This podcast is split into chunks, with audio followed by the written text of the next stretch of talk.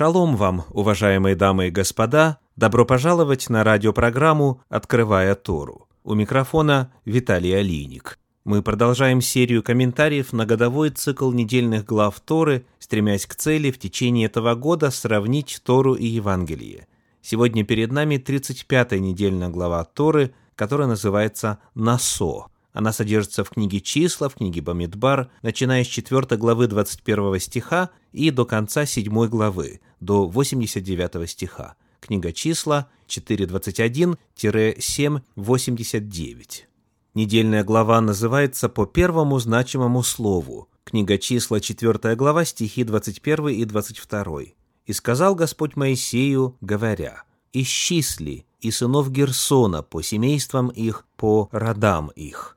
Слово «исчисли» в оригинале «насо». Несколько стихов нашей недельной главы Торы посвящены описанию того, что находилось за границами стана Израиля, что было за станом. Читаем в книге «Числа», в книге Бамидбар, в пятой главе, первые четыре стиха. «И сказал Господь Моисею, говоря, «Повели сынам Израилевым выслать из стана всех прокаженных и всех имеющих истечение, и всех осквернившихся от мертвого, и мужчин и женщин вышлите, за стан вышлите их, чтобы не оскверняли они станов своих, среди которых я живу». И сделали так сыны Израилевы, и выслали их вон из стана. Как говорил Господь Моисею, так и сделали сыны Израилевы.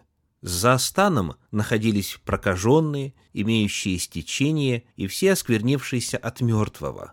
Когда указанные состояния у людей заканчивались, они должны были совершить определенные церемонии и могли вернуться назад внутрь стана. Однако те, кто еще находился в состоянии церемониальной нечистоты, вызванной именно указанными в прочитанных стихах причинами, должен был находиться вне. Итак, за станом находились церемониально нечистые. Что еще находилось и происходило за пределами стана?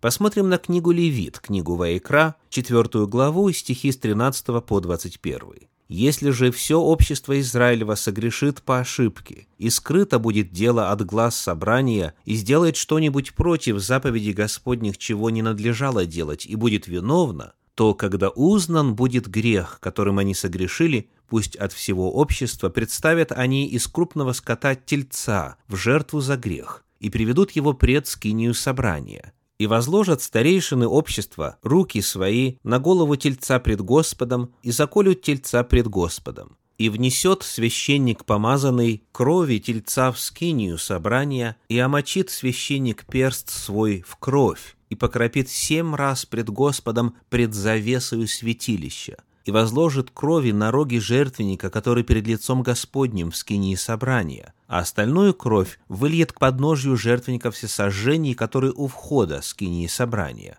и весь стук его вынет из него и сожжет на жертвеннике, и сделает с тельцом то, что делается с тельцом за грех. Так должен сделать с ним, и так очистит их священник, и прощено будет им, и вынесет тельца вне стана и сожжет его там, как сожег прежнего тельца, это жертва за грех общества. Итак, когда согрешало общество, кровь жертвенного животного вносилась внутрь святилища, тук, то есть жир животного, сжигался на жертвеннике всесожжения, а оставшуюся часть этой жертвы за грех, как написано в одиннадцатом стихе, кожу тельца и все мясо его с головою его и с ногами его и внутренности его и нечистоту его, все это сжигали вне стана. Подобное происходило и с жертвами, приносимыми на Йом-Кипур, день очищения. Книга Левит, 16 глава, стихи 27 и 28. «А тельца за грех и козла за грех, которых кровь внесена была для очищения святилища, пусть вынесут вон из стана и сожгут на огне кожи их и мясо их и нечистоту их. Кто сожжет их, то должен вымыть одежды свои и омыть тело свое водою, и после того может войти в стан».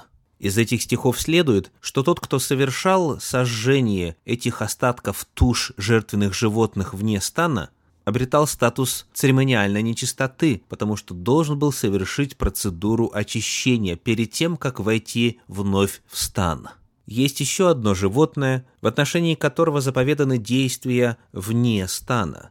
Книга числа, 19 глава, первые 9 стихов. «И сказал Господь Моисею и Аарону, говоря, «Вот устав закона, который заповедал Господь, говоря, Скажи сынам Израилевым, пусть приведут тебе рыжую телицу без порока, у которой нет недостатка, и на которой не было ерма, и отдайте ее Елиазару священнику, и выведет ее вон из стана, и заколют ее при нем. И пусть возьмет Елиазар священник перстом своим крови ее, и кровью покропит к передней стороне скинии собрания семь раз, и сожгут телицу при его глазах, кожу ее и мясо ее и кровь ее с нечистотою ее пусть сожгут, и пусть возьмет священник кедрового дерева и сопа и нить из червленой шерсти и бросит на сожигаемую телицу. И пусть вымоет священник одежды свои и омоет тело свое водою, и потом войдет в стан, и нечист будет священник до вечера. И сожигавший ее пусть вымоет одежды своей водою и омоет тело свое водою, и нечист будет до вечера. И кто-нибудь чистый Пусть соберет пепел телицы и положит вне стана на чистом месте, и будет он сохраняться для общества сынов Израилевых, для воды очистительной. Это жертва за грех. Таким образом, еще одним животным, в отношении которого были заповеданы действия за станом, являлась рыжая телица. Вновь важно отметить, что люди, принимавшие участие в этих процедурах, становились на время нечистыми. Итак, за станом Израиля сжигали нечистоту жертв за грех, жертв, использовавшихся для очищения святилища, и рыжую телицу. Что еще происходило за станом? Книга Левит, 24 глава, стихи 13 и 14. «И сказал Господь Моисею, говоря, «Выведи злословившего вон из стана, и все слышавшие пусть положат руки свои на голову его, и все общество побьет его камнями» за станом было место для смертной казни. Возложение рук на того, кто подвергался смертной казни, означало перенос ответственности со свидетелей на самого грешника.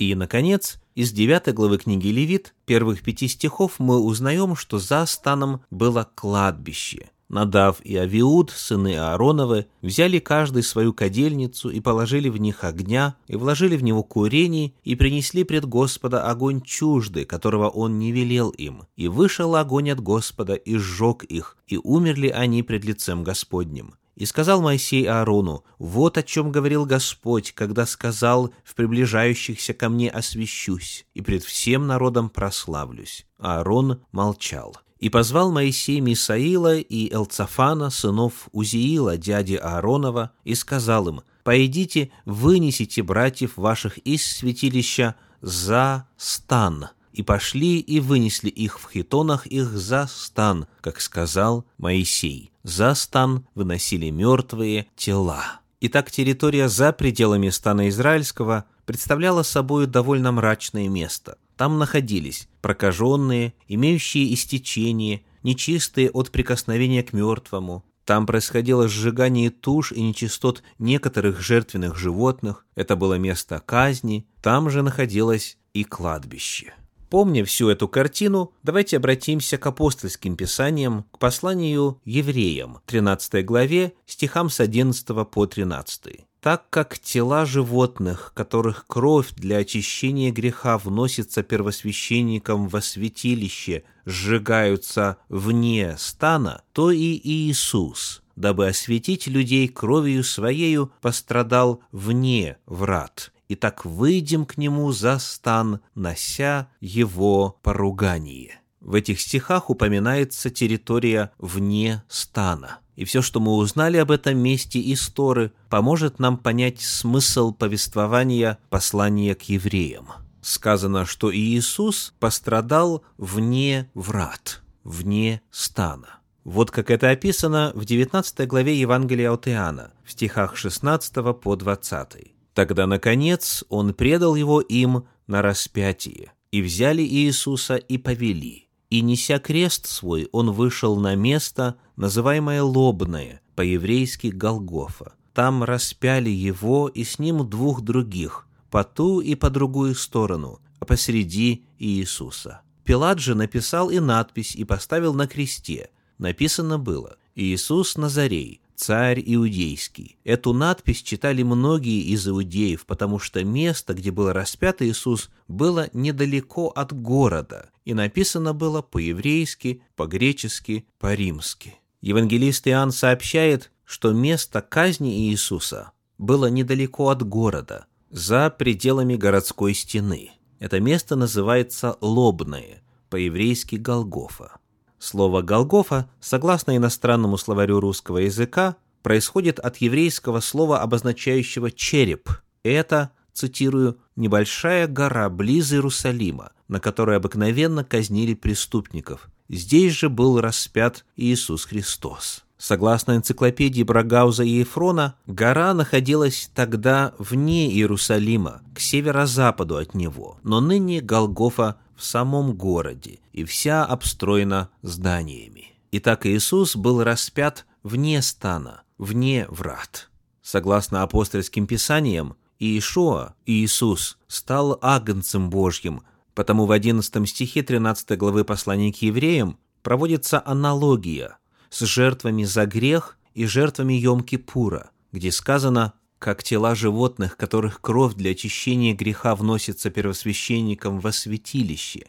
Туши же их сжигаются вне стана, подобным же образом вне стана пострадал Иисус Христос. В 9 главе послания к евреям в стихах с 11 по 14 об этом сказано чуть подробнее, и вспоминается еще одно действие, которое происходило за станом – но Христос, первосвященник будущих благ, придя с большую и совершеннейшую скинию, нерукотворенную, то есть не такового устроения, и не с кровью козлов и тельцов, но со своею кровью, однажды вошел во святилище и приобрел вечное искупление. Ибо если кровь тельцов и козлов и пепел телицы через окропление освящает оскверненных, дабы чисто было тело, то кольми паче кровь Христа, который Духом Святым принес себя непорочного Богу, очистит совесть нашу от мертвых дел для служения Богу живому и истинному. Перед нами ссылка на рыжую телицу, которую умершляли и сжигали вне стана.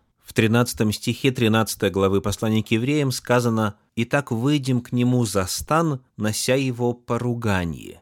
В современном переводе Кулакова написано «позор», у Стерна «бесчестие». В действительности за станом, согласно Торе, было нечистое место, место казни и погребения. Именно это произошло с Иисусом Христом. В Евангелии от Иоанна в 19 главе в стихах с 40 по 42 написано «Итак они взяли тело Иисуса и обвили его пеленами с благовониями, как обыкновенно погребают иудеи, на том месте, где он распят, был сад, и в саду гроб новый, в котором еще никто не был положен. Там положили Иисуса ради пятницы иудейской, потому что гроб был близко. И место казни, и место захоронения находилось за пределами стана, за стеной города.